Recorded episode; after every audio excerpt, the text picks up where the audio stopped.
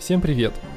С нами, с вами, с нами, с вами, с вами снова мы, Антон Меркулов, Лина Рогозина.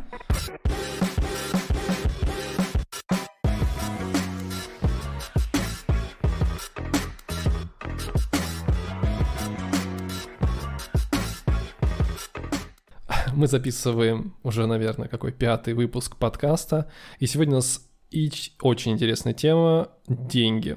Мы ее уже обещали, анонсировали, и вот, наконец-то, мы готовы поговорить о ней.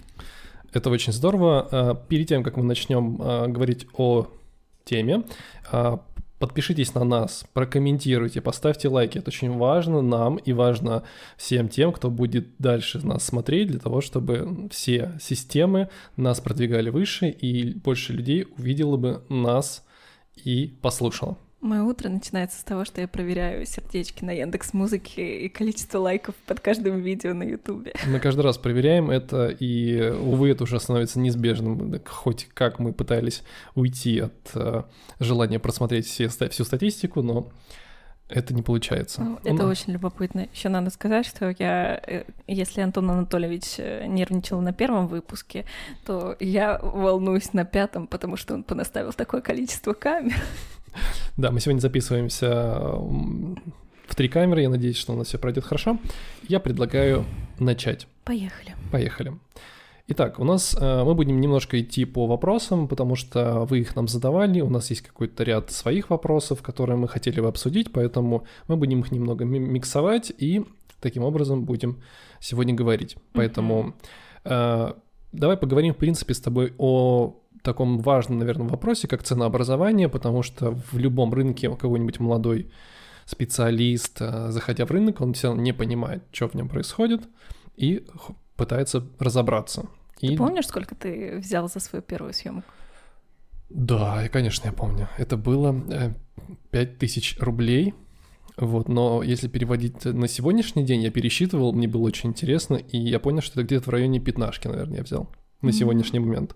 Это был 2013 год, и вот это сейчас, потому что я так получилось, то, что я сразу решил эти деньги, на эти деньги купить себе часы. Mm-hmm. Я помню, что я доложил в эту сумму тысячу и купил. И через э, год э, инфляция, все дела. И, в общем, э, часы мои стали стоить уже пятнашку. Mm-hmm. Вот, и как бы в перерасчет я понимаю, что сейчас э, как бы я, я, я за первую съемку взял 15 тысяч рублей. Вот так вот. Солидно. Э, знаешь, сколько моя первая съемка стоила? Сколько? 500 э, рублей. Это, Это получается... было 5 лет назад. Получается, ты сняла, сняла за полторы. Ну, где-то так, ну, на сегодняшний переводить. день, да. Да, если на сегодняшние деньги. Так что, ребят, если вы берете полторы тысячи за час, это нормально. Если вы совсем-совсем Да, если вы только начали этим заниматься, то есть это все вполне очень даже хорошо. Как начинающему фотографу сегодня понять, а, сколько ему стоить, если он не хочет стоить полторы тысячи? Как давай, давай я тогда лучше задам тебе этот вопрос, угу. потому что ты все-таки преподавала в Ты все поломал? Вроде бы нет. А, здесь будет звук неприятный. так вот, а, ты работала в фотошколе, и поэтому у тебя есть э, опыт, э, потому что ты все-таки прошла именно школу. Я, у меня все-таки такого опыта не было, и я не занимался таким аудитом mm-hmm. аудитории, именно фотографической. Я как бы знал, что есть вот такой такой фотограф, но из-за того, что я все-таки старался не равняться на локальный рынок, так получилось. Вот я больше смотрел, наверное, на фотографов, которые находились за территорией mm-hmm. а, города, в котором я проживал, и таким образом я формировал немножко по-другому цену. Вот расскажи, пожалуйста, ты mm-hmm. об этом. Ну, смотри, так как я энное количество лет проработала в фотошколе, и каждый месяц это были новые и новые люди, каждый раз мы с ними знакомились, и они уже рассказывали о том, есть у них опыт или нет, и у некоторых опыт фотографирования за деньги уже был. Угу. И они называли какие-то суммы, которые они уже берут. Ну сколько? Э, ну, скорее всего, чаще всего, точнее, это были как раз вот такие смешные суммы в полторы-две тысячи. рублей? А, полторы тысячи рублей, так. Сдачу тебе кто-то сегодня такую дал, что-то запомнил. Э, вот, и чё, эм, потом, когда уже было занятие по работе с клиентами, там уже затрагивалась тема финансов, тут уже мы говорили об аудитах. Что Мгм. такое аудит? Это когда ты смотришь на рынок, в котором ты работаешь или на который ты нацелен, и э, пытаешься проследить там специалистов своего уровня, ну, по фотографиям, по направлению съемки, по стилистике, пытаешься выявить тех людей, которые чем-то похожи на тебя и которых ты можешь идентифицировать без э, какой-то биографической информации, сколько человек приблизительно занимается фотографией. Это достаточно делать самому, или это нужен все-таки какой-то человек со стороны? Ребята делали пора- по-разному. Э, Кто-то мониторил просто своими предположениями, выбирал фотографов, и они довольно часто попадали. Просто им визуально было понятно, что этот фотограф сейчас похож Мгм. на него. А кто-то заводил специально левую страничку и задавал вопросы о том, что сколько вы стоите, если прайс скрыт. Кто-то просто мониторил открытые прайсы. Если что, мне до сих пор пишут такие вопросы, и э, когда я перебил тебя, извини, э, до сих пор пишут такие вопросы, и есть очень забавные формулировки, когда мне пишут «коллега, здравствуйте». Сколько- Здорово. Ко- Коллега, ну... Короче, для меня это очень не- непонятная история. Вот если вы хотите проанализировать рынок, хотя бы э, посмотрите других э, специалистов, у которых открыты цены, допустим. Мгм. Если закрыт у человека э, аккаунт, и он вас спрашивает, а для какой цели вы мониторите цены, если вы мне не хотите заказать услугу, я впрямую спросил этого человека, вы занимаетесь э, э, Аудитом. аудитом? Он говорит, нет, я твой коллега. И, ну, если нет, то на, на- нет и сюда нет. Вот если занимаешься аудитом, я бы как бы сказал, мне несложно. Ну, люди разные, подход у всех разный. Ты понимаешь, многие же не хотят, э, ну, п- помогать друг другу внутри рынка, такая конкуренция внутренняя. А, Ты делаешь аудит, ну иди у кого-нибудь другого спрашивай, я тебя не касаюсь. А может быть, мне нравится твое творчество, может, я к тебе приблизиться хочу. Почему бы мне не понять твои пакеты услуг, с чего они складываются? Может, я так свой сервис сделаю лучше Ну, но ты не хочешь мне помогать. Ну, в общем и целом, это делается табличка, в которой пишется ник, э, количество фотографий, которые человек отдает, а, какие-то дополнительные услуги, если есть в пакете, и стоимость. И высчитывается среднее арифметическое, и, тогда ты можешь определиться с тем, какую сумму взять тебе за свои услуги. хитро. М. Так, а, ну мне, в принципе, нечего, наверное, по этой теме сказать, потому что она не такая слишком большая. Ну вот здесь единственный момент, то, что это реально просто надо проанализировать рынок, а, выписать это все, как сказала Алина, в столбик Мгм. и понять где-то средний ценовой сегмент. Если вы не понимаете все-таки, где вы находитесь, скорее всего, вам, возможно, вам потребуется человек со стороны, который сможет сказать то, что вот твои работы стоят вот, ну, похожи вот на этого человека, и вы поймете, сколько это может стоить. Что грустно, тут очень часто вмешивается синдром самозванца, когда человек не может себя адекватно оценить, и ты показываешь ему, вот посмотри, вот ряд фотографов, вы сейчас плюс-минус на одном уровне. Вот ты можешь обратить внимание на их прайсы и соотнести с собой и поставить вот такую цену. Нет, я еще далеко, мне еще туда, я буду по 500 рублей снимать. Это всегда очень грустно. Я, конечно, не уверен, что это про самозванца, это, мне кажется, просто про самоценность, потому что люди, в принципе, пока не понимают, входя в рынок, сколько они могут стоить. Им Мгм. просто ска- То есть, если у вас есть какой-то человек, скажем так, условно гуру, которого вы обучаетесь или которому вы доверяете, вы можете спросить у него, э, сколько вы можете стоить или сколько стоит там человек, вошедший на рынок, и он вам плюс-минус ответит, и вы сможете с этой, по крайней мере, с этого ценника начинать стартовать. Потом вы уже внутренне сами почувствуете, что нужно ли поднимать цены или нет. Мы, кстати, затронули вот эту тему о том, что можно посмотреть по открытым ценникам, но у Мгм. многих специалистов э, цен-то нету в открытом доступе, им надо за ними писать э, Мгм. в директ. А что делать-то? Многим интересно, цены держать открытыми или закрытыми? Мгм. Показывать ли цены на сайте Мгм. или где-то еще, да, в социальных сетях? Мгм. Ну, здесь, мне кажется, опять же вопрос э, очень ин- индивидуальный. Если, ну, в наших реалиях, скорее всего, удобнее, когда уже все открыто, потому что это показывает твою доступность, э, безопасность, то есть ты открыт миру и больше доверия. То есть, э, скажем так, лояльность аудитории становится выше. Вот. Но если мы все-таки говорим про то, э, то есть про внутренние какие-то составляющие каждого человека, то есть, например, мне лично комфортнее, когда я вижу, что мне написали. Не то, что я увидел статистику на сайте о том, что у меня, не знаю, за сутки зашло 30 человек в прайс, и никто не написал, от этого я такой, а что не так? Да. Uh-huh. Вот, когда мне пишут, и хотя бы с этого момента можно начать хотя бы какой-то диалог. Из этого можно вытащить хотя бы какой-то маленький, маленькую зацепку э, и вытащить человека на поговорить, потому что не всегда за ценой скрывается э, ну, хороший и плохой человек. То есть здесь нужно это тоже понимать. И здесь важный момент выйти на диалог, поговорить с человеком, возможно, вас э, он зацепит. Не всегда людей цепляет именно цена. Угу. Людям очень нравятся хорошие отношения, э, не знаю, какие-то принципы, либо какие-то э, вещи, на которых вы можете, ну, с, как бы так, совместиться. То есть это же не только деньги. Я понимаю, что финансовый вопрос очень важен, но как бы мы все люди и общаемся, и работаем с людьми, и важно на свадьбе быть все-таки в кругу людей, с которыми вам будет хорошо и комфортно, а не просто за кого вы готовы были заплатить там больше или меньше. Ну, я думаю, это любой съемки касается без да. акцента на свадьбу. Эм, знаешь, мне, допустим, как клиенту или как покупателю любого товара э, не нравится, когда ты заходишь в профиль, тебе нравится какой-то товар или какая-то услуга, и ты хочешь понять, сколько это стоит, а ты задаешь вопрос, и тебе отвечают, ответил в директ. Угу.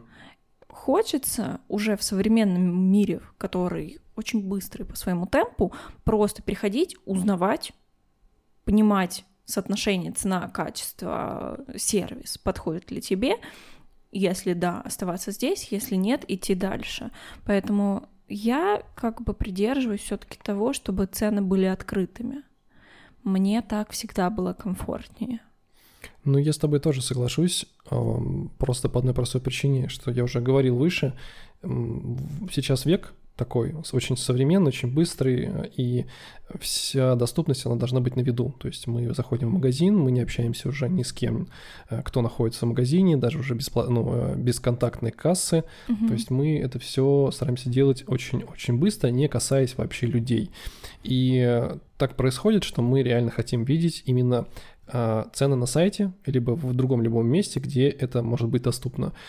Но в условиях, опять же, возвращаясь к теме все-таки личного контакта, для меня, наверное, важен этот момент, того, что каждый человек должен прикоснуться к другому, потому что удаленно снимать свадьбу не получится. Ну, mm-hmm. я говорю просто, опять же, из-за того, что я больше свадебный именно специалист, и для меня важен это, этот момент коммуникации. Мы уже пятый выпуск говорим про коммуникации mm-hmm. друг с другом. Ну, это то, что мы очень ценим, поэтому мы, думаю, дальше будем это всегда затрагивать.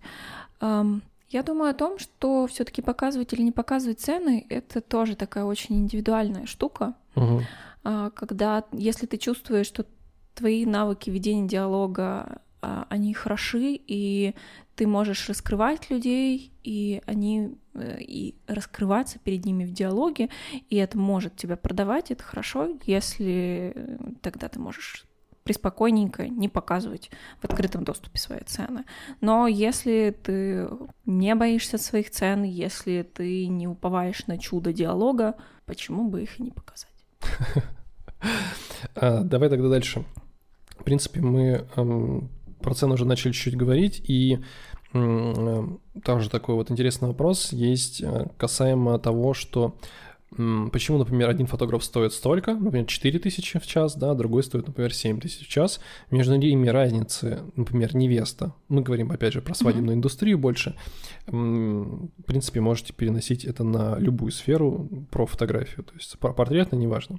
Так вот, э, один фотограф стоит 4 тысячи рублей, другой 7. Mm-hmm. Невеста между ними не видит разницы, так зачем переплачивать? То есть какому, какой смысл? Что ты об этом думаешь? Я думал, ты мне ответишь. Ну, я очень много отвечала перед этим. Ну, я наговорилась. Э, опять же, возвращаясь к коммуникации. Здесь э, может быть разный уровень э, общения самого человека, то есть умение входить в контакт, опыт самих свадеб, опыт съемки. Здесь, то есть это не значит то, что человек там может снимать лучше, да, чем тот, который там снимал, там снимает меньше, но там, ну, меньше по времени, там два года, допустим, снимает. Стаж. Стаж, да, у него стаж меньше, и он берет за это якобы поменьше сумму. Вот, а у другого побольше. Э, это же это тоже важный момент, насколько человек умеет быстро реагировать в какой-то ситуации. То есть его приспособление, его быстрое решение, то есть это профессионализм. То есть, mm-hmm. и он не всегда будет скрыт там в меньшей сумме. Опять же, может быть вопрос в том, что человек, например, недооценивает себя, да, тоже вполне возможно. Но если мы говорим все-таки про ценовой диапазон, где вроде бы все похоже, вроде бы точно так же, но здесь важно не только смотреть на общую картинку того, что вы зашли в Инстаграм и увидели, то есть вроде похоже, а попробуйте увидеть вот это вот дьявола в деталях, про- проанализировать, а что, почему этот фотограф стоит 7, и понять, почему он стоит 7. Просмотреть его работы, просмотреть его полной серии, поговорить с ним. И после этого уже делать какой-то вывод. И то же самое сделать с фотографом за 4000. Не, не кидайтесь сразу за ценовой диапазон, mm-hmm. то есть не надо за него цепляться. Потому что вы можете реально почувствовать эту разницу именно приходя к фотографу, который там, ну, деш- дороже стоит. Потому что там будет больше нюансов, за которые вы будете его ценить намного лучше. Вот так. Знаешь, когда пары, ну, в основном невесты, просматривают первым делом э, портфолио, им действительно по портфолио, а это первое, что они сравнивают и оценивают, очень сложно понять э, в нынешних Разницу. реалиях, да, чем эта картинка отличается. Угу. Даже если для нас, специалистов, она отличается колоссально, то для них, э, так как они не в контексте, эти картинки очень похожи. И тут нужно задействовать действительно много каналов, которые у нас сейчас есть, для того, чтобы показывать а, свою, свой профессионализм. И, конечно, нужно выводить на диалог, ну, лучше на встречу или на звонок, для того, чтобы пообщаться и поговорить. И вот в, в умении а, общаться очень сильно считывается то, насколько человек профессионален, насколько ему хочется довериться. Да, насколько он быстро адаптирован к каким-то ситуациям, например, пошел дождик, снег, mm-hmm. что угодно там, и фотограф быстро принял решение, куда можно двинуть, например, да, для того, чтобы э, это все не накрылось медным тазом. Вот, и опять же, когда вы смотрите на фотографов в меньшем ценовом диапазоне, обращайте внимание, а не э, портфолийная эта съемка была, например, с воркшопа, с мастер-класса, mm-hmm. либо просто сделанная съемка. На самом деле это считывается очень легко. Но опять же, это опытным взглядом. Расскажи есть... про свою клиентку, которая к тебе пришла и как раз спросила у тебя об этом. Ко мне недавно пришел клиент. А, девочка на этот год съемка. Она мне, они живут за границей, вот, ну, играют свадьбу в Москве. Она мне пишет, говорю, так и так, да, можем с вами созвониться, там, давайте завтра. Все, мы, мы с ней созваниваемся, она говорит, я посмотрела столько, ну, огромное количество фотографов, очень много фотографов. Ну, я понимаю, потому что очень много невест именно так пишут. Она говорит, я смотрю, и у всех фотографов вот портфолио, ну, просто э, не настоящие съемки. Я не вижу там пар. Uh-huh. То есть заходишь в описание, там э, куча специалистов, и эти специалисты, как правило, не просто со съемки. То есть, как правило, так не, ну, очень редко так указывают именно ну, всех. считывается, что это творческая съемка. Да, это была творческая, то есть очень много таких творческих съемок у фотографов, и это очень много, это может быть забито полностью там э, портфолио Инстаграм. Uh-huh. И она говорит, у вас, э, я как вижу, нет вообще таких работ. Я говорю, ну так и есть. То есть я практически не снимаю вообще творческие съемки. Это очень-очень редко, и это, скорее всего, происходит только на каких-то воркшопах. То есть вот я снимал в прошлом, позапрошлом уже году, в 2020 году я снимал воркшоп, а, ну, снимал на воркшопе. И эта съемка у меня есть. Uh-huh. То есть она у меня в портфолио, она у меня лежит, потому что она мне нравится. И в ней есть э, то, что, чем я горжусь, скажем так. И это считывается. Когда мы рабо- вы видите настоящий пар или не настоящий пар, это очень сильно ви- видно. Клиенты сейчас уже умеют это видеть. Если раньше этого как-то было то ли меньше, то ли люди к этому относились спокойнее, сейчас клиент это очень хорошо видит. Если ваше портфолио состоит сейчас из только из творческих съемок, это неплохо. Еще пару лет назад у меня было ровно такое портфолио. Оно давало мне клиентов. Немного, но давало. Угу. Надо с чего-то начать. Люди, как правило, начинают с творческих съемок. Но постепенно лучше переходить на ассистирование у кого-то, на реальных свадьбах, чтобы пополнять вот такими живыми картинками. Ну, это такое лирическое отступление. Ну, потому что все-таки свадьбы это не идеальные условия, в которых вы можете сделать э, что-то э, красивое максимально, да, при вот то, что Вот как с картинки. Мгм. Потому что все-таки, то есть вот, там, не знаю, в Пинтересте накидали фотографии, да, сделали мудборд, и из него можно сделать какие-то подборки фотографий, но в реальных с- в свадебных условиях это не всегда реально, потому что свадьба — это всегда очень непредсказуемый праздник. Всегда есть такие нюансы, всегда есть э, нюансы, связанные с э, движением тайминга. Он уходит, он приходит. И вот как раз мы подошли с тобой к теме Я тайминга. хотела, хотела еще сказать, подожди, А, давай. подожди. Э, Есть такой момент, когда, вот, допустим, когда я участвовала в качестве спикера на винишнике в Воронеже, мы Мгм. говорили про цены и про рынок, и некоторые девочки говорили о том, что вот, есть фотографы, имена которых мы все знаем. Э, Это не обязательно был именно Воронеж, там были девочки из областей, из области, из других городов. Они рассказывают, у нас есть вот такие имена, мы все про них знаем, они стоят вот столько, но они, ну, их картинка, она гораздо дешевле. Мгм. То есть почему некоторые специалисты, которые ну, не такого они высокого там, технического уровня у них картинка, не такой у них сервис, но они стоят дорого.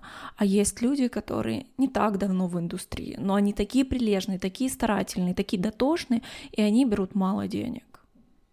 Ну, мне кажется, это вот лишь вопрос внутренней ценности. То есть, если ты внутренне ощущаешь то, что ты такой, я готов и снимать, и, и- и идти на это, ну, пожалуйста. Вопрос того, готов ли рынок платить вот за это.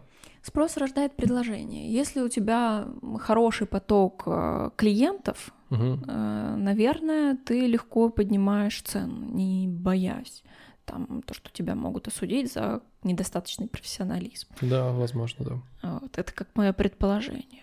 Я там тебя немножко перебила, ты хотела начать говорить про тайминги, и я вспомнила о том, что иногда у меня спрашивают о том, что вот это вот время, которое мы там перемещаемся, допустим, с локации на локацию, оно входит в стоимость услуг или Мгм. оно вычитается, и почему оно должно стоить каких-то денег?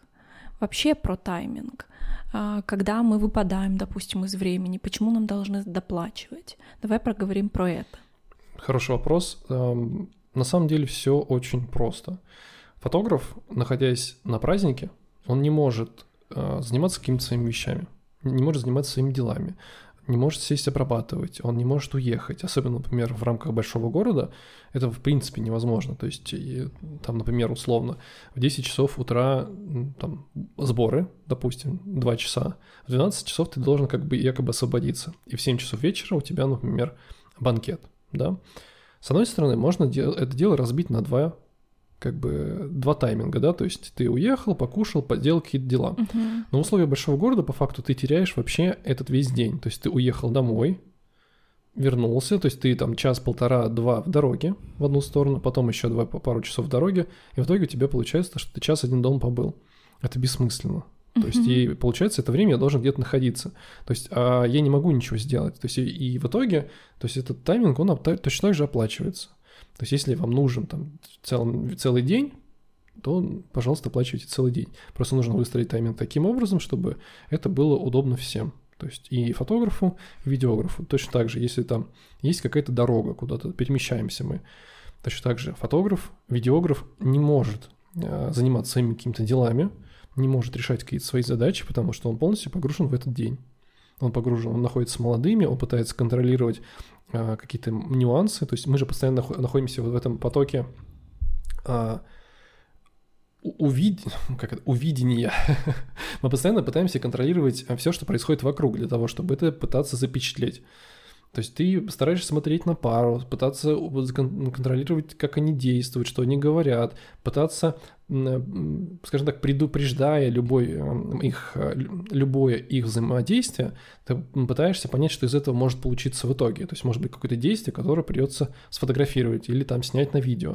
То есть мы постоянно находимся вот в этом вот ощущении а, действия. То есть нет такого, что я спокойно сижу и расслаблен. Нет, Мгм. это не так. То есть я сижу, я напряжен, я пытаюсь понимать, что говорят, например, ребята в машине сзади, для того, чтобы, если что, быстро повернуться и это снять. Мгм. Вот, поэтому мы не отдыхаем во время свадьбы. Это клево, мы можем отдохнуть, когда у нас есть э, обеденное время, ну, это больше ужин. На банкете мы сели, у нас есть там полчаса или какой-то там тайминг для того, чтобы мы перекусили, выдохнули, успокоились, перевели дух и опять начали работать. А что, если тайминг сбит по чьей-то вине кого-то из специалистов? Э, Типа, стоит ли доплачивать, если что, Да, если там, например, да. тайминг сдви- сдвинулся, и в итоге у нас мы не можем снять торт, потому что он уже выходит в рамки там, Мгм. другого часа, да? Да.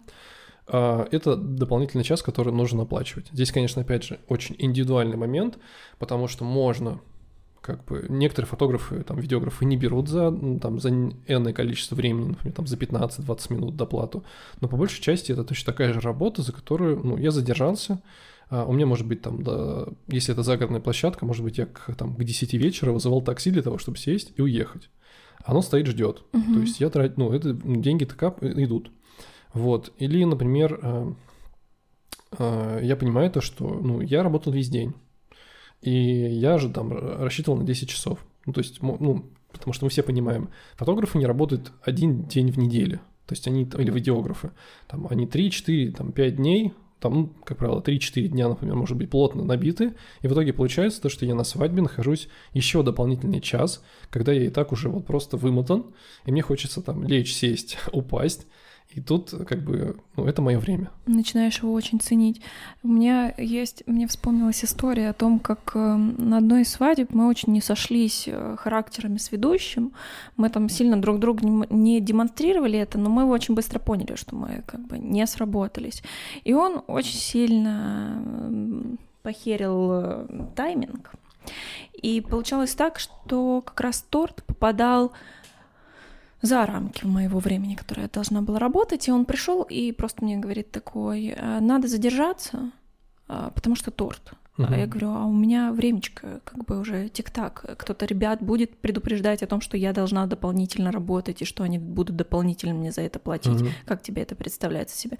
Он говорит, тебе сложно остаться на 15-20 минут, а я понимаю, что я уже работаю второй день подряд, и мне реально вот эти 15 минут, они как два часа. Это, получается, был косяк ведущего, да?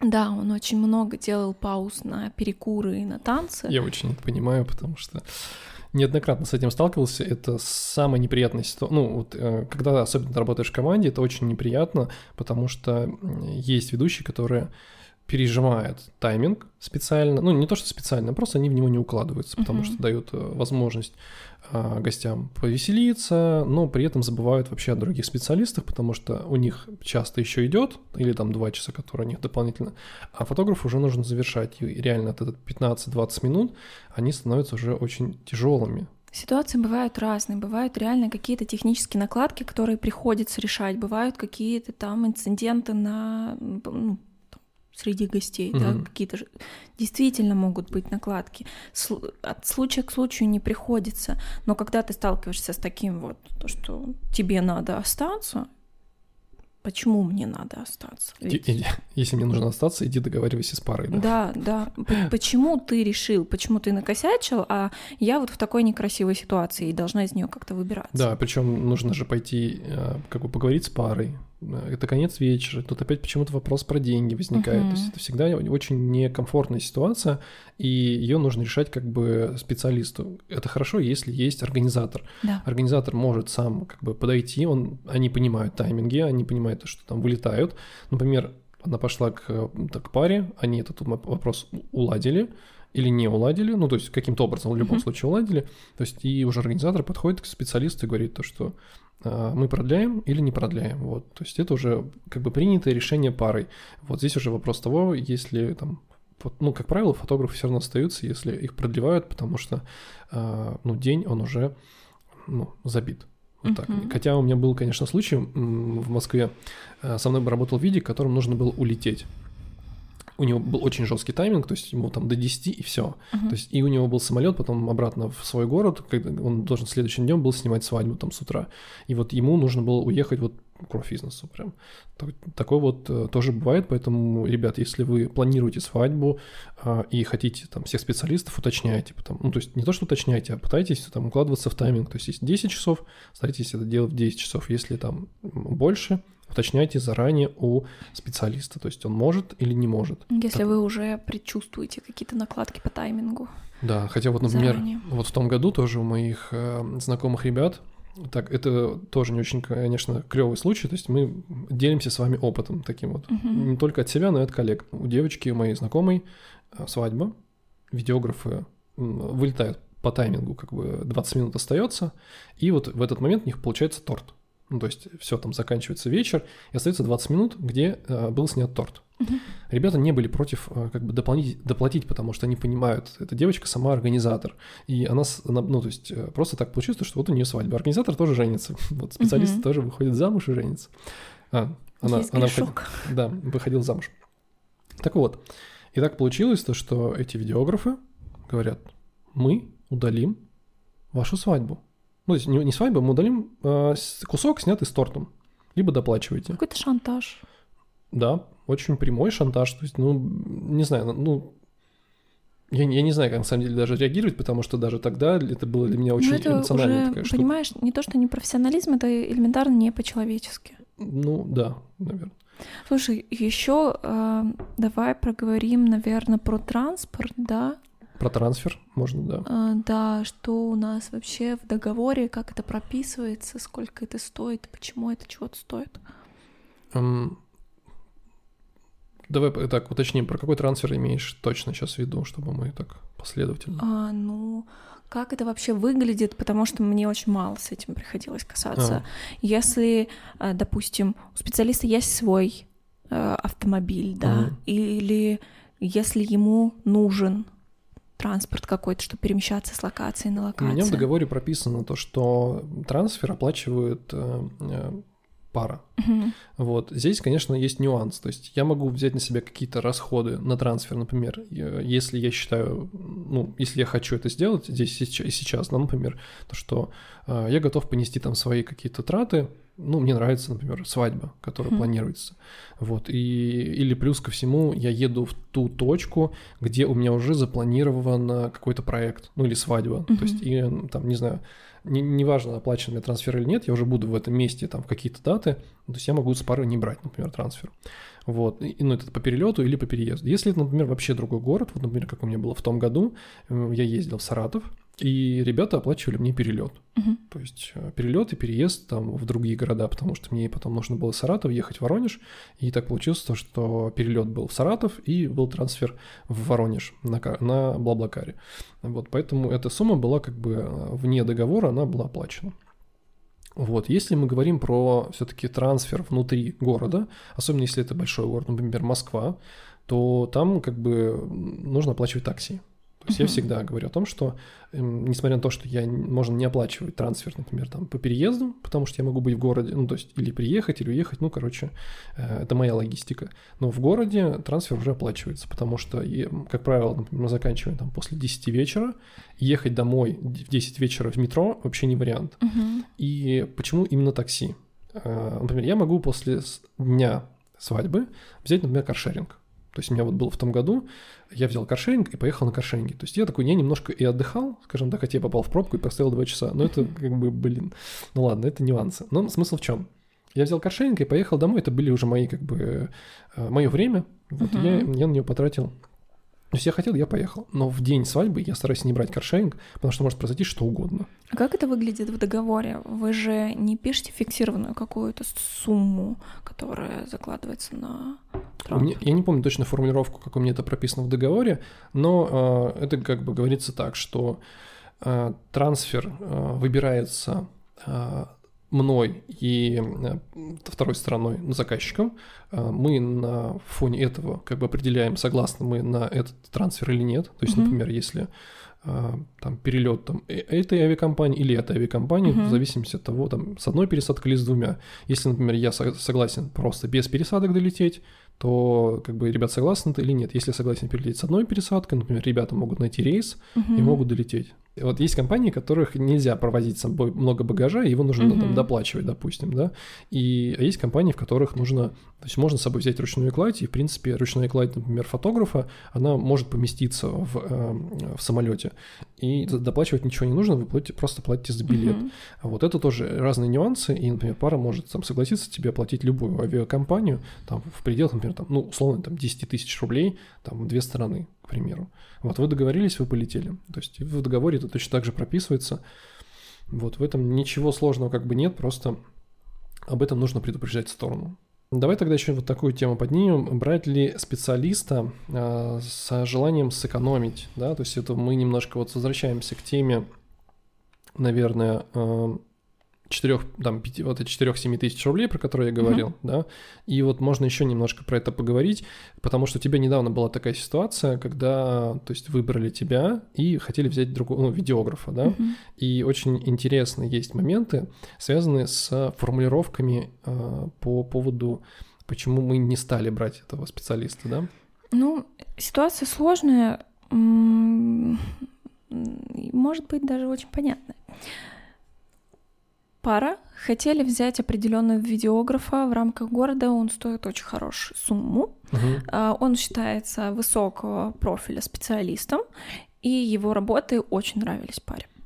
Чтобы сразу было понятно, мы просто говорим суммы, то есть это 60 тысяч рублей да. за свадьбу. Да. Но так как этот специалист был занят, э, ребята мониторили, мониторили рынок и выбрали специалиста, который стоит, слушай, я не хочу врать, но в половину она стоит дешевле, это точно, может быть, даже чуть-чуть еще поменьше, я не помню. Ну, то есть 20... 25 э, или 30 тысяч она рублей. стоит. Что-то да. такое. То есть в Могу... два раза разница между этими э, видеографами. Да, но они в ней не уверены, потому что в ее портфолио всего несколько фильмов. Mm-hmm. И в нашем диалоге я как бы говорила о том, что Стоит обратить еще на других специалистов внимание. Мы не, ну, никто не гарантирует вам, что она отработает качественно. Нет доказательств в ее угу. портфолио. Как бы она может быть потрясающий человек, она может быть действительно хороший специалист, но мы этого не знаем, этого не видно. Э, и Дальше я скидывала ребятам специалистов, которые гораздо выше уровнем и по стоимости похожи на того фото... видеографа, которого они хотели изначально. Но они в ответ мне присылали специалистов, которые они, которых они сейчас рассматривают, и по стоимости они были как та девочка, которой вот они уже обратились. А, ну, могу ли я сделать такой вывод да, из этой истории? То, что ребята все-таки не признались тебе, что они хотят сэкономить на видеографе, и таким образом взять специалиста дешевле, нежели того, кто на самом деле вроде как занят. Мы ничего не знаем. Мы можем строить теории. Возможно, они действительно вначале были готовы uh-huh. тратить такую сумму. Но когда они поняли, что есть специалисты гораздо дешевле, и они уже в голове утвердились, что как бы тут-то мы уже урезали бюджет, uh-huh. прийти снова к идее того, что его снова надо расширять, стало сложно. Uh-huh. И они стали искать уже в этом ценовом сегменте. Ну, как один из вариантов, да, то есть э, просто здесь тоже такой вот маленький нюанс того, что это, зву... ну, это очень странно звучит в формулировках, да, то есть мы готовы взять за 60, и как бы у нас есть бюджет mm-hmm. на 60, но при этом мы выбираем фотографа в три раза дешевле и хотим от него качества как бы приемлемого, mm-hmm. да, то есть, но опять же, возвращаясь к ценам и к разнице специалистов, нужно понимать то, что если вы берете специалиста дешевле, это не значит то, что, ну, то есть работы будут лучше. Тут больше нюансов, чем просто цена, понимаешь? Там да, нравилась да, да. и цена, и качество, а тут как бы, ну, нравится цена, но не нравится качество. И тут, ну, очень много вопросов тогда возникает. Ну, ты же а зачем специалистов, да. которые были в том же ценовом диапазоне, в хорошем. Но не нравится стилистика. Не нравится стилистика. Ну, мы как бы озвучили такой тоже нюанс, просто я к чему, наверное, это все попробую сформулировать. И если вы как бы стесняетесь того, что э, у вас нет бюджета угу. на специалиста, вот э, лучше просто говорите это. То есть, в каждом ценовом сегменте есть очень хороший да, специалист. Потому что если вы, опять же, обращаетесь к специалисту, как к фотографу или видеографу, спрашивая у него рекомендации, например, посоветуйте мне видеографа другого, угу. и ты у него спрашиваешь, кого, кто вам нравится. То есть нам нравится там за 60. Но я знаю специалистов, которые хорошо снимают за 60, угу. но я не знаю специалистов, которые хорошо снимают за 20 тысяч рублей. Или, например, а, опять же, вот интересная тема. А, есть специалист, который там стоит условно 60 тысяч рублей за, за день, да, угу. и есть специалист, который стоит дешевле. Что лучше сделать? Взять специалиста подешевле на полный день, при этом сэкономить, да, или взять специалиста подороже, но на меньшее количество часов. Ты бы как поступил? Я бы, скорее всего, поступил именно взять побольше, ну, то есть взять хорошего специалиста, но на меньшее количество часов. Я не знаю, что тебе на это сказать, потому что, ну, как бы мы с тобой из разных сегментов, Мгм. и, допустим, я вижу клевых ребят из моего сегмента, из ценового, видиков и фотиков, и я верю, что им можно доверить полный день, и очень хороший полный день, и средний там по бюджетам свадебный день. Я вижу среди них большой потенциал, и я знаю, кого предложить. Собственно, я это и делаю. И как бы баш на баш. Я бы доверила, я бы посоветовала их на Мгм. чью-то хорошую большую свадьбу. Но как, как бы я для себя поступила? Тут, знаешь, такой, наверное, нюанс касаемо того, что я как специалист, ну, то есть я очень... Мне очень важно именно составляющая коммуникации. То есть мне нужен, мне важно, чтобы человек мне нравился. Я понимаю то, что вот если мне человек, его работа, его подход за меньшую сумму понравится, Мгм. я, ну, я закажу. Но если, например, я понимаю то, что, а, ну, я просто сужу, опять же, по там, своему сегменту, да, я понимаю то, что эти специалисты, они уже на порядок выше, опытнее, решают быстро задачи, э, быстрее коммуницируют, быстрее ориентируются, и вот это все-все-все-все в любой ситуации. То есть я уже, ну, знаешь, это, наверное, опять же, какая-то профессиональная трансформация, Да. вот, но я уже это просто ощущаю. И я вижу клевых специалистов за меньшее количество денег, но опять же вопрос в том, что, возможно, я бы согласился, но опять же, нужно пообщаться. Вот о чем мы говорили выше. Обязательно возьмите два специалиста. Тут шторки. Чик-чик. Для того, чтобы определить. Э, В общем, если вы хотите понять, кто лучше, за 4 или за 6, если у вас есть в голове такая дилемма, поговорите с одним, поговорите с другим, сравните работы в Инстаграме, сравните на сайте и попросите еще в полной серии. Если вы выбираете видеографа и хотите полный фильм, смотрите полный фильм, все полные фильмы, которые он может вам предложить. Не надо обращать внимание на маленькие клипы, потому что маленькие клипы – это совершенно другой продукт. Или маленькие тизеры – это другой продукт. Есть еще вопрос про исходники. Нужно отдавать или нет, и стоит ли их отдавать за деньги? Вообще, я отношусь к фотографии как к целостному продукту. Вы приходите ко мне для того, чтобы я сделала вам вот такую картинку, которую вы видите у меня в портфолио. Мгм. Это как... Ну, я сравниваю это с рестораном. Когда вы приходите в ресторан, вы заказываете себе готовое блюдо. Вы не просите принести вам капусточку, морковочку, картошечку, которая была в этом Всё, салатике. что- или все, что осталось от нее, да? Да, и в пакетик сложить, домой отнести. Вы так не делаете. Почему так можно сделать с исходниками, мне непонятно. Или как, например, к флористу, когда приходит, можно мне вот эти стебелечки, вот эти листочки, все тоже в, этот, в пакетик положить, то, что было отрезано. Мгм. Ну, это тоже очень странно. То есть это, это, это сырой продукт, который видит только фотограф. Он э, его, он с ним работает, там могут быть э, какие-то огрехи, пробелы, ну, там какие-то ситуации, и, которые быстро решал фотограф, там, э, и он ну, много снимал. У него есть, конечно, там брак, это, Мгм. это, это всегда, это нормально. Вот, и зачем его отдавать? Что вы хотите там увидеть еще? Ну, а, когда-то раньше мне приходили такие запросы, сейчас их нет. И люди аргументировали тем, что а вдруг там есть такие кадры, которые мне понравятся, но которые ты не выбрала. И я тогда очень сильно по этому поводу переживала, потому что Переживала. Я больше так не могу. Вот Запиши меня к логопеду. Я очень сильно переживала по этому поводу, потому что, ну, я же уже транслирую вам то, как я вижу. Почему вы не можете это, ну, проследить? Мгм. Это, ну, больно тогда было. Сейчас то ли позиционирование выстроилось уже, что люди хотят, вот как у меня в портфолио. У них нет уже запроса на то, что можно подсмотреть, вдруг ты там что-то упустила. Такого нет. И, наверное, э, если сейчас вы сталкиваетесь с вопросами о э, исходниках, это такой стимул расти чтобы уходить от этих вопросов. Но я все-таки советую объяснять клиентам, которые приходят с таким запросом, свою ценность о том, что я делаю вам готовые картинки. Доверьтесь мне, вы получите хороший продукт. Да, это хорошее, кстати, позиционирование, и можно еще так подытожить немножко. Если вы уже сомневаетесь в том, что фотограф вам отдаст какой-то не очень хороший Мгм. результат, и вы хотите от него получить исходники изначально, ну, может быть, стоит выбрать другого фотографа. Да. Клиенты добились того, что они хотят все-таки получить, и ты уже согласен. Мгм. Стоит ли исходники продавать или просто отдать? Я, например, считаю, что, ну, скорее всего, их можно продать.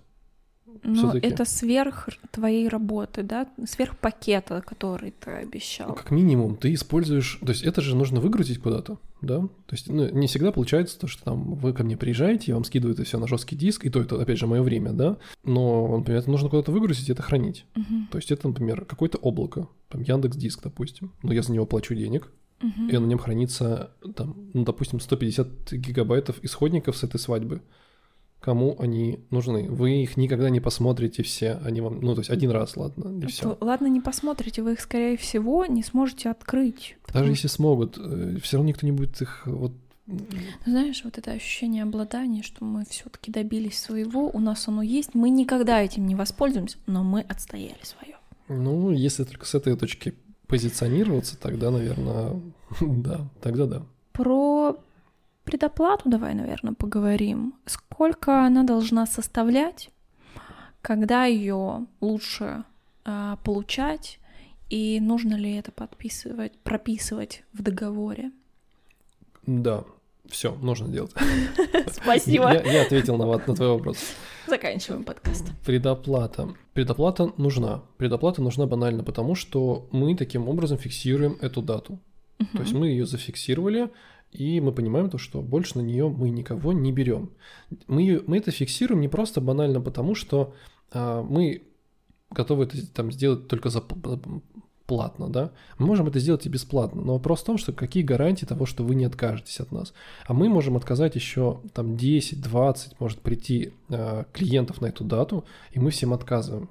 Не будет такого, что вы, ну, вы передумали, отказываетесь от свадьбы, там, не- по каким-то причинам, я могу набрать любому клиенту, который мне до этого писал, такой, типа, ну, да, это освободилось, надо, не надо. Мгм. Такого не будет. Скорее всего, если э, ребята ищут сейчас, здесь и сейчас специалиста, они его найдут. Это просто такая уровень безопасности. То есть я беру энное количество денег там за а, дату и оставляю, ну, то есть это предоплата у меня. Это все прописывается, конечно же, в договоре, вот, в любом случае. То есть, чтобы обе стороны были, э, и было и понятно, почему это берется, и э, было понимание, что вот есть договор, и у нас как бы все формально. Сколько должна составлять предоплата? Я очень разные цифры слышу. Например, я беру, как правило, процентов 10, наверное, от съемки, то есть я не беру больше. Вот, во-первых, всегда приятнее получать э, сумму в конце, Мгм. такую, она приятнее всегда, ощутимее выглядит, нежели там взять 30-50% и потом уже оставшуюся сумму в день съемки. Мгм. Да, вот это чисто такая моя фишка. Вот я знаю, что многие специалисты берут и 30, и 50%, вот, но как бы я стараюсь брать, вот, например, там 5%, ой, 10%, вот, и больше, наверное, я ни- никогда не брал. Единственное, что если мне требуются какие-то дополнительные траты, то есть, напр- например, когда я раньше снимал на пленку, я брал еще дополнительные расходы на пленку. То есть мне это заранее закидывали месяц с предоплатой. Я, например, мог заказать себе пленку для того, чтобы она ко мне приехала, и эта там упаковка там пленки у меня была. Слушай, знаешь, о чем я вспомнила? Вечные споры о возврате предоплаты. Если клиент понимает то, что ну, там, ему больше не нужны услуги, услуги фотографа, мы тут не только про свадьбу да, Мгм. говорим, ну вот он просто понял, что ему больше не хочется идти на съемку. Или у него там какие-то свои обстоятельства. Ну, в общем-то, он хочет вернуть себе предоплату. И я часто слышу от фотографов, что нет, никакую предоплату возвращать не будем, потому что как бы, ну, все, Мгм. Вот если бы вы мне написали тогда, то тогда бы, может, вернулась бы. И вы мне пишете сейчас, сейчас никак не верну. Это же вот мой день, Так, а, я бы мог сюда кого-то взять, вы ко мне не пришли, значит, все, деньги мои.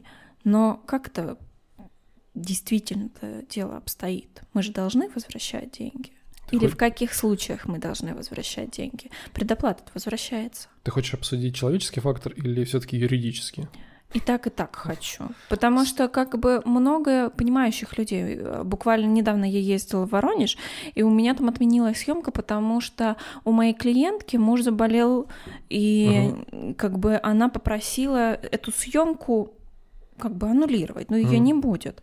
А, на что я ей предложила вернуть предоплату, Она мне сказала, что я так давно хотела к тебе на съемку, мне неудобно, что я перед э, тобой в таком положении, оставь предоплату себе. Предоплата была крошечная, но все-таки это как-то по-человечески было приятно. Ну, с точки зрения именно человечности, я на самом деле, наверное, согласен, потому что я уже говорился немножко выше, то, что эта сумма, она фиксирует э, возможность отказа другим клиентам, mm-hmm. да, то есть то, что я взял на эту дату вас, и всем остальным я отказываю. И когда вы потом уже там за месяц, за два передумали по каким-то причинам, ну, чисто по-человечески я не должен ее возвращать. Чисто юридически здесь вопрос, как оформлено. Если мы говорим как аванс, как предоплата, эта сумма с точки зрения юриспруденции через суд возвращается. Угу. Потому что услуга не оказана. Короче, это э, такое правовое поле, где э, услуга должна быть оказана, потому что мы находимся в этой сфере. Если мы говорим все-таки о том, что в договоре было правильно прописано предоплата как э, услуга, то есть как э, оказанное что-то, ну там консультирование, допустим, это услуга. Эта э, сумма будет у вас. То есть неважно, что произойдет или не произойдет, эта сумма уже остается у исполнителя. Угу. Вот, и заказчик уже ее не вернет, даже там, если обратиться в суд, потому что это была оказанная услуга. Но если мы говорим именно про человеческий фактор, здесь важно понимать то, что если вы клиент, вы обращаетесь к фотографу, и он отказывает большому количеству специалистов, которые были до этого, ну, это не по-человечески. Предоплату мы всегда берем. Она, она тем более не такая большая. То есть мы не берем, ну, реально, если там, опять же, а, вот когда началась вот эта вся ситуация с странным вирусом, Нельзя Спой- называть спойлер, его. да. В подкастах нельзя его называть по имени. Это тот, кого нельзя называть. Отсылка к Гарри Поттеру. Мы пересмотрели все части. Так вот, эм, когда это все началось, конечно, у людей, с, особенно европейские свадьбы, у кого были, там большие предоплаты, потому что нужны э, перелеты. Угу. Вот, люди берут денег, в том числе за это. И, то есть, пытались многие, конечно, вернуть это все, но, опять же, по причинам того, что а куда ты полетишь, да, угу. и здесь вообще была очень непонятная ситуация, ну, на этой теме сейчас тоже очень много всяких разных а, формулировок с точки зрения а, договоров, то есть как можно правильно сформулировать. Кто должен оплачивать съемку, если это творчество? Я могу про это порассказывать, потому что я очень часто малышам это на основах рассказывала. А, в общем, для меня существует три варианта того, как оплачивается творческая съемка.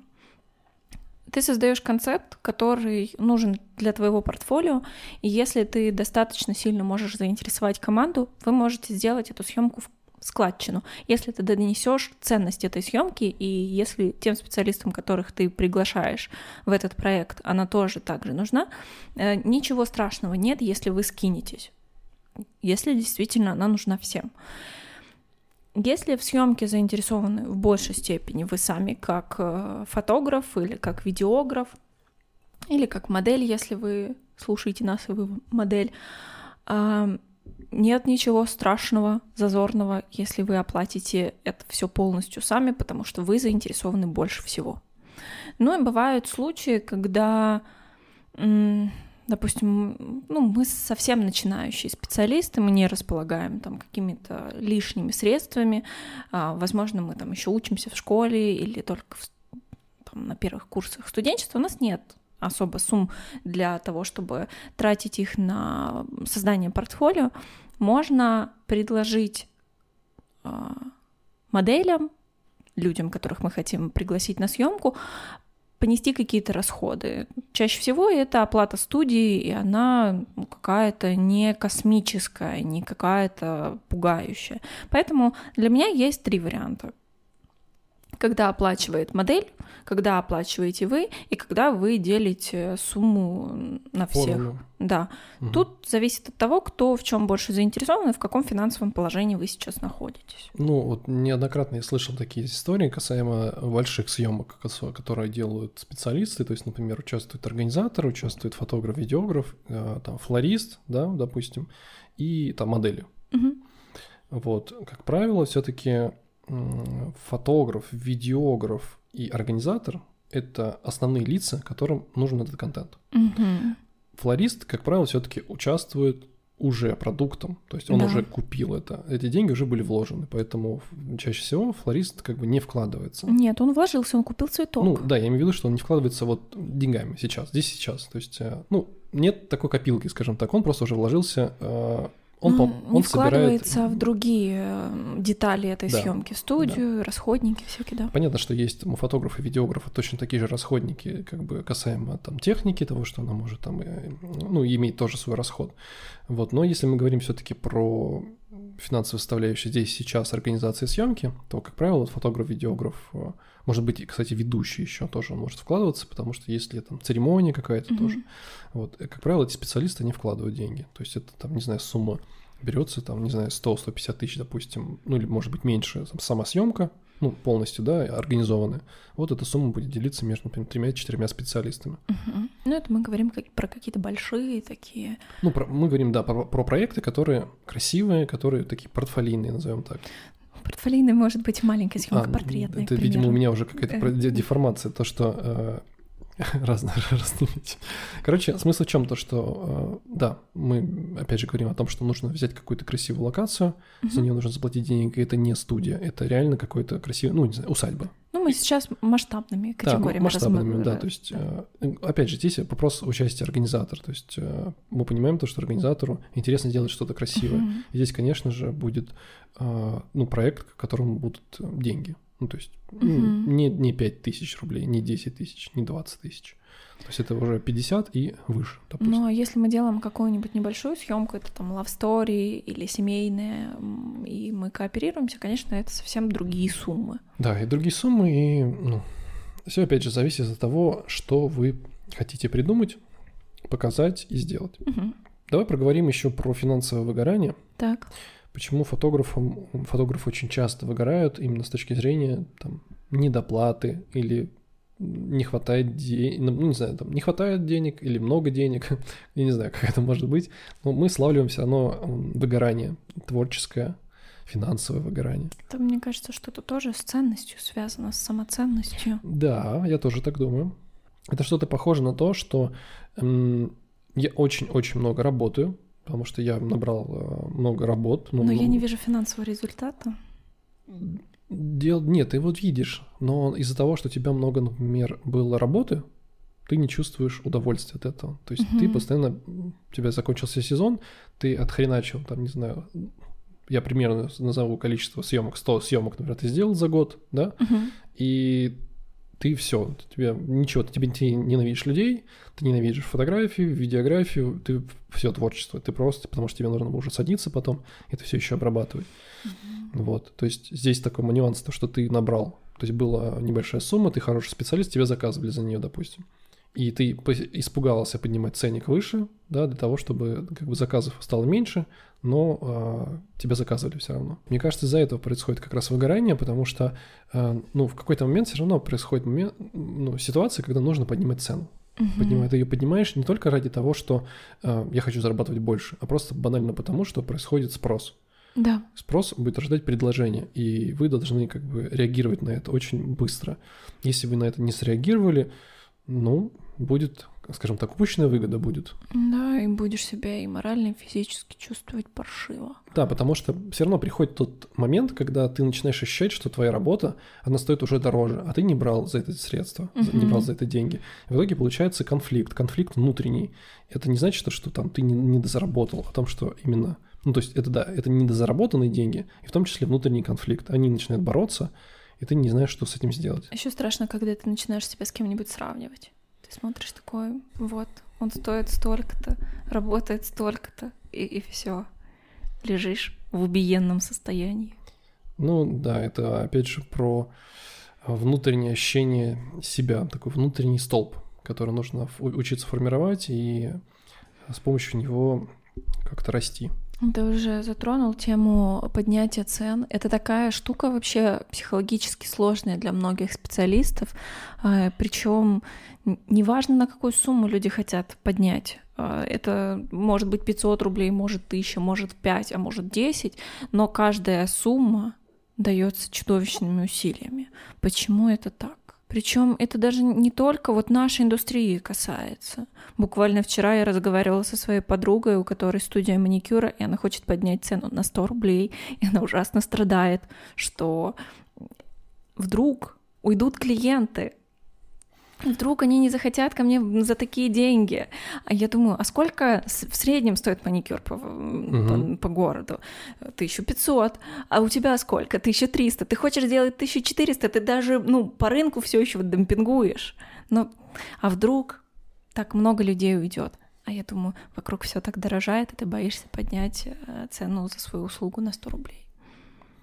Я даже не знаю, про что это. Ну, опять же, это про внутренний, конечно, конфликт какой-то. Вот. Но если мы, конечно, говорим про общую картину, э, связанную в том числе, например, не просто с желанием поднимать цену, в том числе с демпингом, конечно, это уже немножко другой момент. Но если мы говорим про то, что я вроде бы хочу поднять цену, но я не стою и не делаю, например, продукт, который стоит там за сумму больше, потому что есть специалисты, которые на эту сумму больше. Ну, почему вы считаете, что человек сэкономит там 100-200 рублей э, и по- не пойдет к вам? Uh-huh. Ну, то есть это же глупо, например, потому что я, э, ну, к примеру, маникюр, да, вот я сейчас оговорилась, он стоит полторы, uh-huh. там, как я понимаю, в Воронеже. Uh-huh. Есть специалисты, которые там стоят 1300. Uh-huh. Зачем мне ехать в центр города или на другой конец города – где я потрачу в маршрутке, в такси эти же деньги, чем я просто схожу в соседний дом. Мне невыгодно ехать куда-то на окраину. Или, uh-huh. там, или идти через несколько домов, вызывать такси. В любом случае, ты по... ну, либо ты идешь, либо ты едешь, ты тратишь свое время. Я не хочу тратить свое время, я хочу прийти, сделать, чтобы мне оказали услугу, и я спокойненько ушел с красивыми ногтями. Да, и для меня не страшно, что они стали на 100 рублей дороже. Да, и для то же меня самое... мой комфорт гораздо важнее. Ну, если мы говорим уже, опять же, про фотографов, угу. здесь уже немножко, наверное, другой момент. То есть это, опять же, про внутреннюю ценность. Но тысяча рублей, например, это не такая большая сумма в рамках, опять же, свадьбы. Ко мне пришли ребята прям в день поднятия цен. Когда я поднимала цены, mm. у меня на тот момент... Э, 8 часов стоило 30 тысяч рублей, и она мне написала, сказала девочка о том, что я вижу, что ты поднимаешь цены. Э, я хотела еще вчера написать, я говорю, миль, пардон, я уже, ну как бы, уже подняла. И она сказала, что окей, для нас это не проблема, мы точно знаем, что мы тебя хотим. Просто, ну как бы, думала, вдруг я успею еще. Как бы, ну, ну приятно было бы, да, 5 тысяч сэкономить. Это Но... здорово, что да. ребята просто э, целенаправленно шли на тебя. Угу. То есть и поднятие э, говорю, пятака за полный день, он ну, не такое большое значение имеет, потому что вы больше потратите на такси. Угу. Давай немножко проговорим еще про этот маленький нюанс, связанный с э, демпингом цен. Ну, в надо индустрии. немножечко вообще обозначить для тех, кто не знает, что такое демпинг. Демпинг — это умышленное занижение, занижение русский язык сегодня не, не со мной. Ну, это когда мы занижаем цену умышленно. Мы заниж... Опять же, для чего мы это делаем? Мы это делаем для того, чтобы покупали наши услуги. Угу. Я однажды работала со специалистом. А, Я это оставлю. Блин, так... Я немножечко страдала в профессиональном смысле от работы с ним, потому что это человек, который бомбит, который работает не столько на качество, сколько на количество работы. И когда у него полный день, 12 часов, стоил 30 тысяч, а у меня уже на тот день э, стоил гораздо дороже, то ли на десятку. Угу. Вот. Эм, мне, конечно, было от этого очень странно, и мне так было интересно, чем вообще человек аргументирует то, что он так долго на рынке, и он остается в таком э, бюджетном Маленьком сегменте. Да, да э, и он мне говорит о том, что я не могу позволить себе поднять цену. Тогда м, количество может уменьшиться, а мне надо кормить семью, детей, да, э, не могу себе позволить. А на мой взгляд, как бы пройдя опыт там, учеников, э, коллег, я вижу, что люди поднимают цены. Клиентов, может, станет первое время меньше, но денег от этого не станет меньше. Может быть, это связано не с деньгами, а с желанием быть занятым. Я могу, конечно, я придумываю сейчас, да, это опять же такая маленькая галлюцинация касаемо того, что, э, может быть, ему нужно оправдывать свои действия большой занятостью. Мы все очень разные, мы не можем этого знать, но... Но я, опять же, это один из нарративов, который я могу предложить, да, то есть ты мне говоришь вот такое, свой mm-hmm. нарратив, я свой. Но мне всегда очень страшно за людей, которые давно на рынке, они остаются вот в таком маленьком ценовом да, сегменте. И, ну... Может быть, это есть, кстати, твой хейтер? Может быть. Вот, но э, что я хочу сказать? Возможно, я боюсь э, таких людей, потому что сама боюсь в какой-то момент э, такой стать, что я становлюсь в каком-то ценовом диапазоне и не буду никуда двигаться, потому что мне будет страшно от того, что вдруг станет клиентов мало, вдруг меня не будет выбирать, а вдруг я таких денег не стою.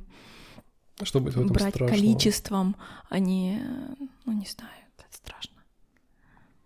А ты считаешь, то, что это будет такого рода стагнация? Может и быть. это стагнация в плане творчества э, и развития или в плане просто того, что тебе ну как бы больше не заплатят? Ну, рост цен это тоже амбиции. Ну да, это всегда про рост. Угу. То есть это желание на, ну, то есть это уже такой зазор на рост, если ты хочешь постоянно больше и больше денег получать. Да, и ну про демпинг, когда люди умышленно это делают, у меня, конечно, вопрос. Угу. Потому что я вижу прекрасные примеры, когда у людей гораздо меньше заказов, чем у вас, но стоят они дороже, и они себя очень хорошо чувствуют. Давай еще вот ты как раз все равно уже затронула. А может ли специально, ну, вот мы опять, опять же проговорили про демпинг, а может ли, в принципе, специалист из творческой, из творчества, да, из фотографа, ну, фотограф, видеограф, да, mm-hmm. стоить дешево? Вот так. Нет, потому что то количество трудозатрат, которые мы вкладываем, то количество средств, которые мы вкладываем на свое обучение, вообще так много работы мы проделываем, которую никто не видит. Мы не должны стоить дешево. Это правда. Работа, которая... В принципе, наверное, э, люди, которые работают э, вне офиса, угу. сами на себя, да, то есть ты никогда не видишь внутреннюю кухню, которая была проделана. Это же не только именно работа, связанная с тем, что человек что-то делал, это же больше еще и психическая работа, то, что ты пытаешься там не бояться, преодолевать, а, брать больше денег или не брать. То есть э, это вся такая очень сложная работа, которую ты делаешь внутри себя. Uh-huh. И за нее не брать денег, это, конечно, не очень хорошо. Вот. Плюс ко всему, любой продукт, который делает фотограф и видеограф, это уникальный продукт. Это как написание картины. То есть э, почему-то, ну, опять же, мы говорим про картины, которые там висят где-то в галереях, да, это уже какое-то признанное э, искусство. Но если mm-hmm. мы говорим про фотографию, видео, видеографию э, в рамках свадьбы, почему-то это не, иногда это не так ценится, как хотелось бы. Знаешь, мало же кто из ну, условно, гостей свадьбы знает, как устроена сфера фотографии, mm-hmm. что у нас еще. Если пара следит, допустим, за нашими социальными сетями, а мы транслируем нашу жизнь, да, показываем свою ценность и свою занятость, из чего состоит наша работа, то гости в большинстве своем, они не имеют никакого представления. Да, им кажется, что вот человек пофотографировал и ушел. Все. А с фотоаппарата он просто скинет на флешечку, э, ну, когда у него свободное время будет, да, а потом раскидает нам. А, а еще он закинет все это в волшебную программу фотошопа, которая сама там все зафотошопит. И все. Все хорошо. Там однажды я снимал в Воронеже, и мы снимали за городом. Снимали на в Сторожевом. Угу. И там очень, это был выходной день, и там всегда очень много там палаточников, э, выходные дни приезжают и сидят там в палатках. То есть это было лето, была очень хорошая погода. И вот мы, э, отснял я ребят, это был закат, и мы начали подниматься с этой горы наверх. И так э, забавно, что на, той, на горе стоят какие-то ребята, мужчин, там, ну, не знаю, где-то 38, 45, вот так. И они ну, то есть мы идем, и они комментируют э, то, что... Ну, я не помню точной фразы, но это было так. То, что, а, фотограф, фотография — это халтура. Класс. Я на тот момент ничего не сказал, но для меня это было очень уже забавным, потому что тогда я уже пересчитал, сколько стоит, ну не стоит, а сколько я затрачиваю на одну свадьбу времени, Мгм. и тогда уже это было там 30-35 часов Мгм. времени на одну свадьбу, и я понимал, что это не халтура. Мгм. Вот. Опять же, это вопрос подхода. Мы, всегда говорим очень индивидуальные вещи. Вот мы здесь собрались люди, которые любят свою работу, любят фотографию и свадьбы, и поэтому мы все-таки говорим вот с этой позиции. Конечно, мы не мы говорим, можно говорить про а, людей, которые бомбят, которые делают там что Те, с кем мы выше. столкнулись, да. Да, то есть м, такие люди есть. И там, конечно, уже не про творчество совершенно разговор. Мгм. Вот мы все-таки говорим про создание уникального продукта и этого продукта, скажем так, прошедшего любовь. Да, мы призываем к тому, чтобы э, люди открыто, честно относились к тому, чем они занимаются, любили это дело. Давай к главному вопросу перейдем, который все, думаю, хотели бы или кто-то не хочет. Не, Про то, как экономить. все хотят, да, слышать ответ на этот, наверное, вопрос. А сколько же зарабатывают фотографы? Много денег. Блин, ну вот из-за того, что складывается ощущение, что это супер простая задача, какая-то очень модная, Мгм. фотографы рубят какие-то неимоверные баблища по-разному. Я могу про себя честно сказать, что за прошлый сезон у меня получилось полмиллиона. Мгм. Очень неплохая сумма. Ты же с какой год уже? Третий? Это был третий год, Третий да. год. Уже не- А до этого ты работал в фотошколе. Я работала в фотошколе, и я занималась портретной э, фотографией. У меня были свадьбы, но их было вообще, ну, они не составляли какую-то Мгм. значительную часть моего дохода. Ну, я скажу, наверное, так. Можно зарабатывать больше миллиона. Я знаю, э, допустим, два года назад я общалась с видеографами, но они работают в тандеме, и у них студия. Мгм. И у них был э, ам, за тот сезон 3 миллиона рублей. Мгм. Да. У них получилось 3 миллиона рублей. Я знаю, мы, мы говорим о других людях, поэтому... Мы не называем имен. Да. Ну, я знаю, что есть э, люди, которые зарабатывают от пяти даже. Здесь, здесь вопрос очень индивидуальный, и опять же вопрос, где вы находитесь в индустрии. Если вы находитесь на высоком сегменте рынка, вы можете зарабатывать достаточно большое количество средств. Конечно, А, еще а, зависит я от ещё вот- места. Да, я еще хочу вот о чем говорить. Мы немножко и вернусь вот в тему, почему фотографы, видеографы стоят дорого, почему это продукт, да, именно творческий. А, Есть определенная категория людей, которые могут взять фотоаппарат, но не могут сделать уникальный продукт. Мгм. То есть не могут увидеть как-то иначе. Почему, например, я приведу, наверное, не очень хорошую как бы аналогию, может быть, но вот, например, там какая-то работа, например, связана с таксистом, да, то есть таксисты. Работа прекрасна, если вам нравится, да. Мгм. Я просто как как проведу аналогию, почему таксист не может взять фотоаппарат в руки и пойти снимать, да, но любой человек, в принципе, может сесть за руль и поехать. Есть, конечно, ну, я знаю многих раз- разных таксистов, и есть таксисты, которые крайне не любят свою работу, Мгм. и это очень негативно, просто ты едешь и думаешь, э, почему я это все слушаю. Навык фотографирования есть почти у всех сейчас, потому что у всех хорошие Да. телефоны, у большинства. Но у нас есть опыт э, общения с людьми, насмотренность, всякие обучалки, а, разные съемки, которые были в нашей жизни. И это дает э, совершенно уникальный взгляд на фотографию, который есть только у нас. Все правильно. Если вы э, не сравнивайте себя с другими. Все, спасибо. Так, и, Короче, бабла рубить можно много. А, зависит от того, в ну, каком как- ценовом как- ну, сегменте как вы много? находитесь. Ну, нормально. ну, как На жизнь хватит. Да. А, Зависит, конечно, от того, в каком городе вы работаете. Допустим, я работала в прошлом сезоне в Воронеже. В этом сезоне я буду работать и в Воронеже, и в Питере. Может, в Москве. Э, Не хотелось бы. Антон будет работать и в Воронеже, и в Питере, и в Москве, и, может быть, где-то еще. Да. Я, в принципе, любитель поездить по разным городам, поэтому я выезжаю куда угодно. Вопрос только, нравится мне ли это или не нравится. Ваше стремление наше стремление расти как специалистов открывают перед нами огромные возможности. И неважно, э, они открываются нам и в рамках одного города, и как перспектива работать в разных городах. Угу. Еще такой вопрос есть. Если к концу сезона не заработал энную сумму денег, а, что делать? Понижать цены, брать больше заказов, работать на износ? Что делать? Э, что делать? Во-первых, надо проанализировать, что произошло.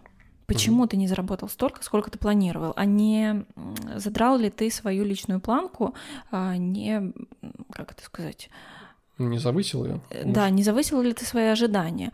Почему ты хотел именно вот такую сумму?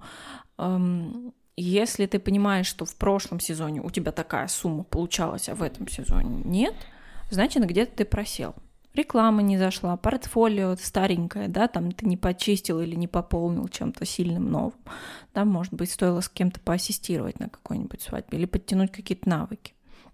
Может быть, стоило с кем-то сдружиться, с каким-нибудь агентством поработать, да? То есть надо проанализировать, а что произошло, почему у тебя это не вышло. Ну, ты говоришь про просадок, если мы сравниваем два года, например. Да. А если мы не сравниваем два года, например, там, вот предыдущий год ты там не достиг цены, а в этом году ты, например, той прошлогодней цены mm-hmm. достиг, а вот новый нет. То есть у тебя есть как бы зазор на рост, да, mm-hmm. ну, то есть эту цену ты специально, ну, то есть эту сумму ты специально себе завышаешь, так скажем. То есть, например, я вот больше придерживаюсь, наверное, этой позиции, когда ты специально себе завышаешь цену, ну, не цену, а, а общую, mm-hmm. Э, как бы общую прибыль для того, чтобы к ней стремиться, несмотря на то, что ты вроде бы как не достиг. Это клёвый стимул, да. Вот, но как бы ты не расстраиваешься, то, что ты как бы, ну, там, приблизился или не Вот если ты совсем не приблизился к ним, вот это грустно. Тогда нужно анализировать, какими способами и методами ты пользовался, насколько они хорошо работали и что можно было бы сделать, э, чего тебе не достало. Ну, точно не работать на износ и не брать сверхзаказов. Потому, потому что, что вы ненавидите вы свою работу да. и уйдете с фотографии обратно в ту сферу, в которой вы изначально работали. Ну что с этим сделать? Вот у людей не заработали они столько денежек, сколько mm-hmm. хотели. Что теперь с этим делать? Ложиться, умирать, идти на ту работу, с которой они уволились? Нет, явно нужно просто научиться а, экономить где-то да, то есть учиться э, финансовой грамотности, учиться перераспределять финансы, как бы считать доходы, расходы, э, прибыль и, и все такое. Вот, вести, как, не знаю, заведите учетную книгу. Сейчас это просто можно сделать Excel-таблицу. Mm-hmm. Вот, э, для меня всегда было удобнее это делать именно письменно. То есть я в свое время, когда я там первые, наверное, пару лет, я точно, у меня была книга учета, я специально себе пошел, купил ее. Ты какая-то бухгалтерша? Да, я был бухгалтершей. Вот, и главбуха себе строил. Вот, потому что я был работал в юриспруденции, поэтому мог себе позволить э, быть еще и бухгалтершей. У меня были отдельные свои корпоративы. Так вот, э, у меня была книжка, в которой я записывал, то есть э, приход, расход. И вот приход. Приход. Мы в Питере. Э, ну, денежный я имею в виду. Вот. И в итоге, то есть, эта сумма потом переносилась у меня в Excel-таблицы, и сейчас я уже веду все таки Excel-таблицы, потому что я понимаю, когда... Ну, то есть, там считать намного удобнее. За меня все Excel посчитал, не надо как бы на калькуляторе это все делать, калькулятор. Мне тоже сегодня. Мы уже пишемся просто второй час, поэтому мы okay. немножко устали. Но э, смысл в этом, то есть ну, учиться финансовой грамотности, то есть э, счит, уметь считать, уметь вычитать, и mm-hmm. это не только в рамках э, школы до пятого класса, когда вас учили высчитывать там 2 минус 2 равно сколько-то, а именно учиться считать деньги, потому что они будут накапливаться только тогда, когда вы их научитесь видеть чувствовать именно в цифрах. Если это не просто там подушечка у вас лежит какая-то, да, там денежная, и вы такие, ну вот она у меня есть. Нет, учиться именно видеть сумму. И зарабатывать денежки на тех съемках, которые приходят сейчас. Ну да, конечно, это мы про Вне это сезона. и говорили. Мне кажется, можно уже подвести как бы черту, черту. вновь, э, потому что мы много проговорили, мы очень много обсудили, я считаю, Большое спасибо вам всем, то, что вы задаете эти вопросы. Я еще раз оговорюсь о том, что задавайте их больше, потому что нам это важно, мы не кусаемся, мы всегда, мы очень добрые ребята, мы всегда всем отвечаем, а, вот хейтеров мы будем а, блокировать, блокировать наказывать, а, как угодно, ну как наказывать, блокировкой. Так вот, пишите нам, пожалуйста, комментарии, отзывы, подписывайтесь на нас, ставьте лайки, пишите комментарии, пожалуйста, на любой площадке, которую вы нас слушаете. Если вы на ютубе, напишите, нам будет очень приятно. Поставьте лайк. Не забывайте об этом, нам будет реально приятно статистика есть, от кого лайки лайки приходят, мы знаем. Поэтому, мы вас запомним. Поэтому мы вас всех запомним, мы будем, э, да, мы можем к вам точно так же зайти и лайкнуть, потому что вас пока немного, но вы для нас каждый ценен. Огромное всем спасибо, что слушаете. Слушайте нас дальше. Слушайте нас на всех платформах. На Яндексе, Apple Podcast – э, где мы там еще, э, я, я забыла. Spotify. Spotify и YouTube. И на Ютубе, да. Огромное всем спасибо. Если у тебя есть еще что-то запол... да, да, дополнить, дополни. Я хочу, чтобы выключились камеры. Пока-пока. Пока-пока. Я не могу.